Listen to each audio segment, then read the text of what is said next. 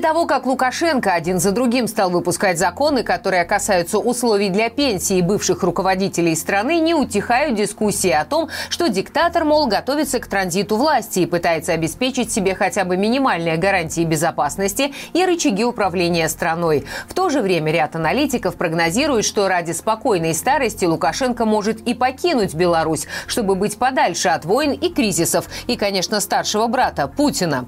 Куда же может уйти Лукашенко? Почему законы для бывших и будущих белорусских президентов переписываются именно сейчас и как скоро может произойти транзит власти. Об этом сегодня в горячем комментарии политолога Анатолия Котова. Это формальные документы э, и нет. Да? Э, сначала, почему это документы формальные? Ну, в принципе, в любом государстве, которое существует сменяемость власти, э, законы о том, что будет с предыдущим главой государства или главой правительства, они должны быть. В этом плане, скажем так, то, что в Беларуси не было э, ничего подобного системного на протяжении почти уже 30 лет правления Лукашенко, ну, как-то э, выглядело скорее странно, чем нормальная практика в обычных странах. Поэтому, с одной стороны, вроде как нет ничего удивительного, что эти документы появились. С другой стороны, в этом можно, наверное, и нужно видеть э, признаки того, что Лукашенко всерьез э, задумался о, если не пенсии, то, по крайней мере, уходе со своего главного поста в жизни, который он а, захватил и удерживает. А, и не нужно, конечно, какого-то чрезмерного оптимизма, потому что не знаю, что он уходит завтра. Сегодня подписал закон, завтра собрал портфель под мышкой и ушел.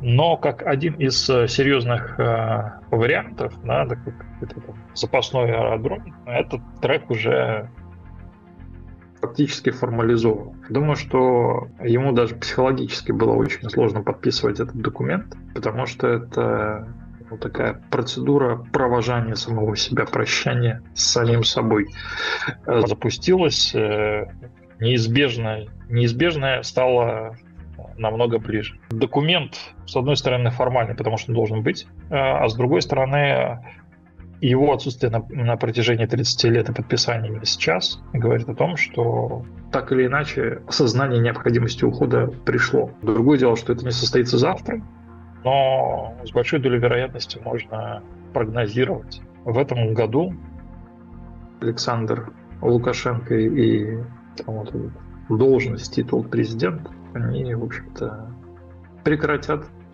э, быть тождественными. Во-первых, транзит власти в стране, которая является авторитарной, в которой действует э, авторитаризм, авторитарная модель управления, эта штука абсолютно непредсказуема. То есть он неизбежно начинается, но его течение очень сложно контролировать.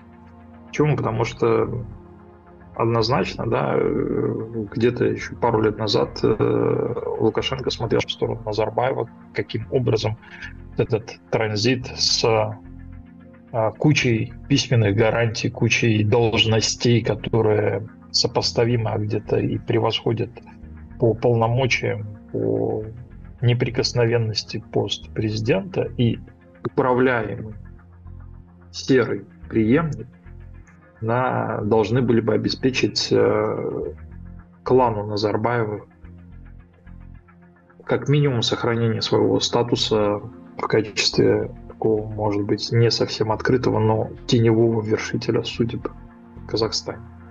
И во что это превратилось уже практически там, через полгода, через год после начала а, этого политического транзита, когда, в общем-то, Назарбаева вместе с его кланом фактически отправили на задворки истории.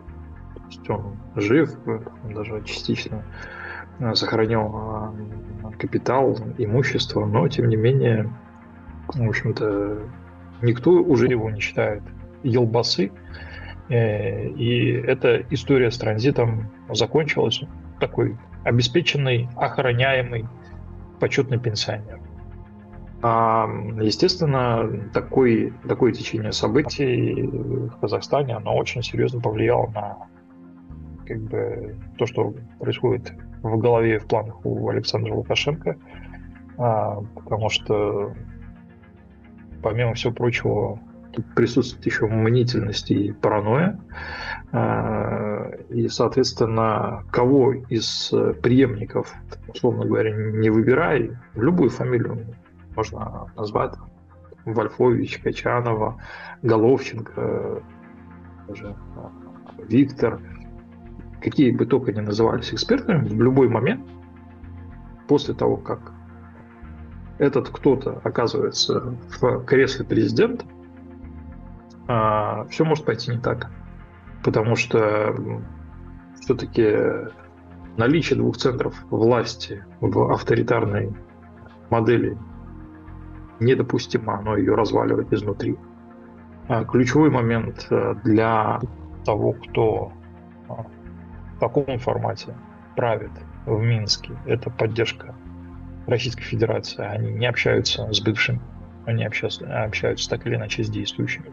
Э, какой-то такой просто ну, пересесть в другое кресло, это ну, фактически самому себе подписать э, политический приговор а может быть э, и не только политические. Александр Лукашенко это как бы прекрасно понимает, поэтому для него а, оптимальным движением, наверное, в направлении этого транзита будет являться сохранение двух постов одновременно так долго, как это возможно.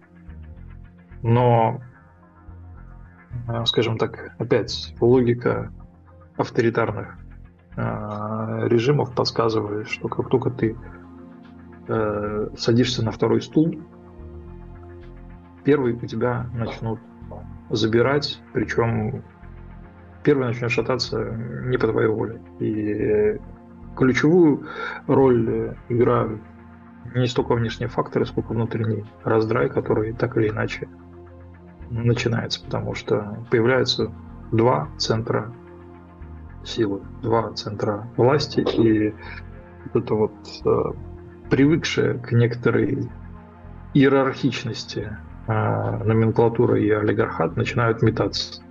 Это размывает всю систему. Я думаю, что Александр Лукашенко прекрасно это понимает, и даже подписывая закон о гарантиях самому себе, он э, четко осознает, что как только вот, может настать ситуация, когда этот закон нужно исполнять, ну, как бы даже самый лояльный в моменте транзита для него преемник может все эти гарантии взять и обнулить.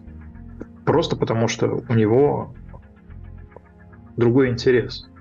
Не сохранение удельного княжества под протекторатом России, абсолютно как бы непредсказуемая по продолжительности и по надежности э, структура, а попытка поиграть в многовекторность, допустим, или попытка вырваться из э, однозначного, из-под однозначного российского влияния.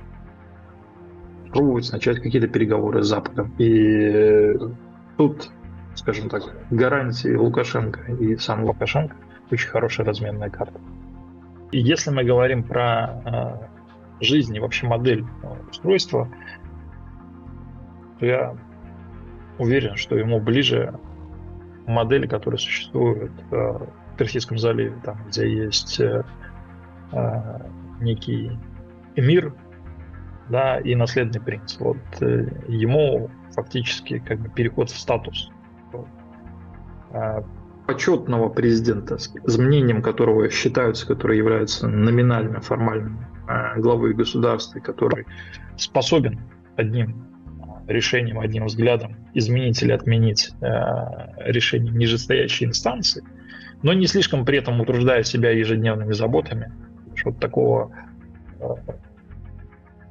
ну, барина, почивающего на лаврах, который все еще в состоянии в любой момент принять любое решение в отношении э, государства, в отношении народа, в отношении территории, которой он формально управляет. При этом как бы быть избавленным от э, ежедневных каких-то вот этих разборок, такой управленческий отдых, да, вот эта модель, наверное, ему бы, ему кажется идеальной. А как вы думаете, куда уйдет и уйдет ли Лукашенко по собственной воле? Напишите в комментариях, если это, конечно, для вас безопасно. А также не забывайте поддерживать наши выпуски лайками. Это помогает узнавать о важном для всех белорусов большему числу зрителей.